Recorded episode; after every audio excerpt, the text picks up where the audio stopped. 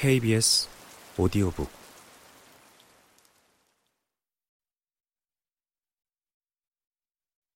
몽테뉴처럼 나도 서서히 사라지기 시작하고 있다.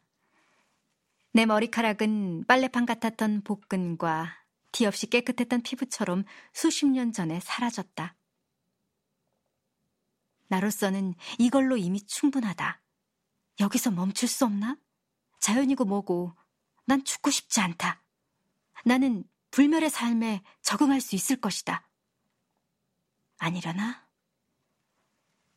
시몬드 보부아르는 소설 모든 인간은 죽는다에서 그 질문을 탐구한다. 주인공은 레몽 포스카라는 이름의 이탈리아 귀족이다. 그는 14세기에 마신 약 덕분에 영원히 죽지 않는다. 처음에 그는 불멸을 크나큰 축복으로 여기고 좋은 곳에 쓰려고 노력한다. 자신이 돌보는 사람들의 삶을 개선하고 싶어 한다. 하지만 점차 그는 불멸을 저주로 여기게 된다. 그가 사랑한 모든 사람이 죽는다. 지루하다. 심지어 꿈조차도 지루하다. 관용도 사라지는데 불멸의 존재는 희생할 게 없기 때문이다. 그의 삶에는 긴급함과 활력이 빠져 있다. 우리는 죽음을 두려워하지만 사실은 불멸이 죽음보다 훨씬 더 나쁘다. 죽음의 존재를 인식하면 삶을 더 풍성하게 살 수 있다. 고대 이집트인들은 이 사실을 알았다. 이들은 축제가 한창일 때 해골을 날라와서 손님들에게 자기 운명을 상기시켰다. 고대 그리스인과 로마인도 이 사실을 알았다. 시인 호라티우스는 이렇게 말한다. 새로 시작되는 매일매일이 너의 마지막 날이라고 확신하라. 그 뜻밖의 시간들을 감사하는 마음으로 받아들이게 될 것이니. 몽테뉴는 1592년 9월 13일 자기 저택에서 59살의 나이로 사망했다. 늙은 나이가 아니었다. 사망 원인은 편도선이 감염되어 목에 고통스러운 농양이 생기는 편도선염이었다. 마지막 며칠간 몽테뉴는 말을 하지 못했다. 대화를 인생에서 가장 달콤한 활동으로 여긴 사람에게는 특히나 가혹한 고통이었다. 죽기 몇 시간 전 몽테뉴는 하인들을 전부 불러 모아 돈을 나눠 주었다. 몽테뉴의 한 친구는 그가 죽음을 달콤하게 맛보았다고 말한다. 그 이상은 알려진 바가 별로 없다. 그 달콤함은 몽테뉴가 낙마 사고 이후 느꼈던 끝없는 달콤함이었을까? 아니면 몽테뉴는 더 살 수 있었던 몇 년을 빼앗겼다고 느꼈을까? 우리가 죽음을 두려워하는 것은 공포와 더불어 욕심 때문이기도 하다. 우리는 며칠 또는 몇 년을 더 살고 싶어 한다. 그리고 온갖 어려움을 극복하고 그 시간을 얻은 후에는 더 많은 시간을 원한다. 왜일까? 몽테뉴는 궁금했다. 하루를 살아낸 사람은 경험할 수 있는 것을 전부 경험한 것이다. 오늘과 다른 빛도 오늘과 다른 밤도 없다. 저 태양과 저 달, 저 별, 저들이 뜨고 지는 방식, 그 모든 것은 우리의 조상이 즐겼던 것과 똑같으며 똑같은 것이 우리의 후손을 즐겁게 할 것이다. 내가 세상을 떠날 때 몽테뉴의 이 말에 의지할 수 있기를 바란다. 아니다. 미셸이 꾸짖는다. 내 말이 아니다. 너의 말이다. 개인적이지 않은 통찰은 존재하지 않는다. 빌려온 진실은 빌려온 속옷만큼이나 잘 맞지 않으며 그만큼 기분 나쁜 것이다. 진심으로 무언가를 알거나 아예 모르거나 둘 중 하나다. 삶을 표준화된 시험처럼 살지 말고 간디처럼 하나의 거대한 실험으로 여겨라.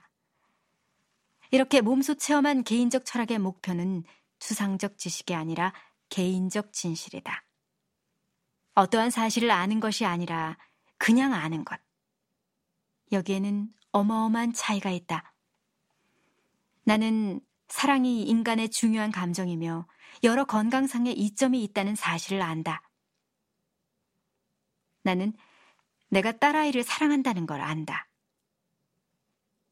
몽테뉴 철학의 핵심은 다음과 같다. 자신을 믿을 것, 자신의 경험을 믿을 것, 자신의 의심도 믿을 것. 경험과 의심의 도움을 받아 인생을 헤쳐나가고 죽음의 문턱을 향해 다가갈 것. 타인과 스스로에게 놀라워하는 능력을 기를 것. 스스로를 간지릴 것. 가능성의 가능성에 마음을 활짝 열 것. 그리고 몽테뉴는 동포인 시몬 베이유와 손을 잡고 이렇게 말한다. 제발 주의 좀 기울여.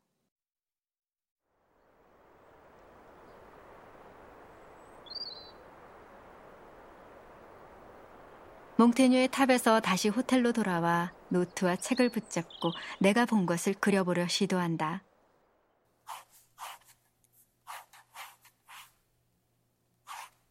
나는 빈칸을 그렸다.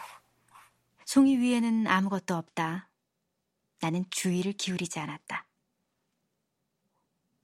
젠장. 내가 소리내어 말한다. 나한테 종이 줘봐. 한 목소리가 말한다. 누구지? 목소리는 방 저쪽 끝에서 들려온다. 익숙한 목소리다. 소냐? 나한테 종이 한 장 달라고 아빠. 소냐가 동면에서 깨어나 있었다.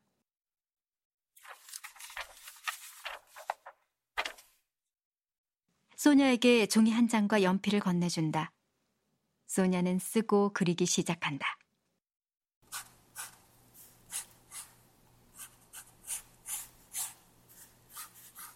5분 뒤 소냐가 내게 종이를 건넨다.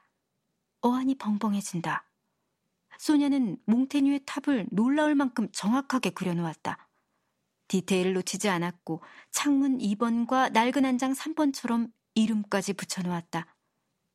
나는 소냐가 몽테뉴 탑 투어를 지루해 한다고 다른데 정신을 팔고 있다고 생각했다.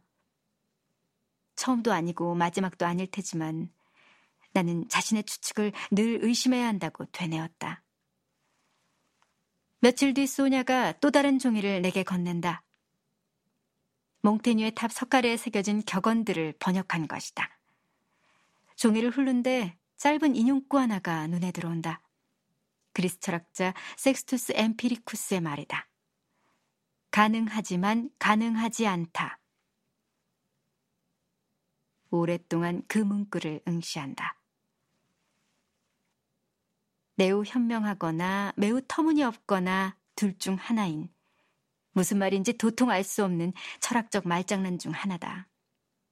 어쩌면 매우 현명하면서 동시에 매우 터무니없을 수도 있다. 나는 몽테뉴식으로 직접 시도해보기로 한다. 손에 할아버지 펜을 들고 할아버지 노트에 이렇게 쓴다. 간지러운 귀를 가진 16세기의 프랑스 허풍쟁이가 우리에게 가르침을 주기란 불가능하다. 하지만 가능하다. 심기 불편한 13살짜리와 프랑스를 여행하면서 제정신을 유지하기란 거기에 더해 삶과 죽음에 대해 한두 가지를 배우기란 불가능하다. 하지만 가능하다. 죽음과 삶을 두려움 없이 아주 가까이 직면하기란 불가능하다. 하지만 가능하다. 적어도 나는 그렇다고 생각한다. 내가 뭘 알겠는가?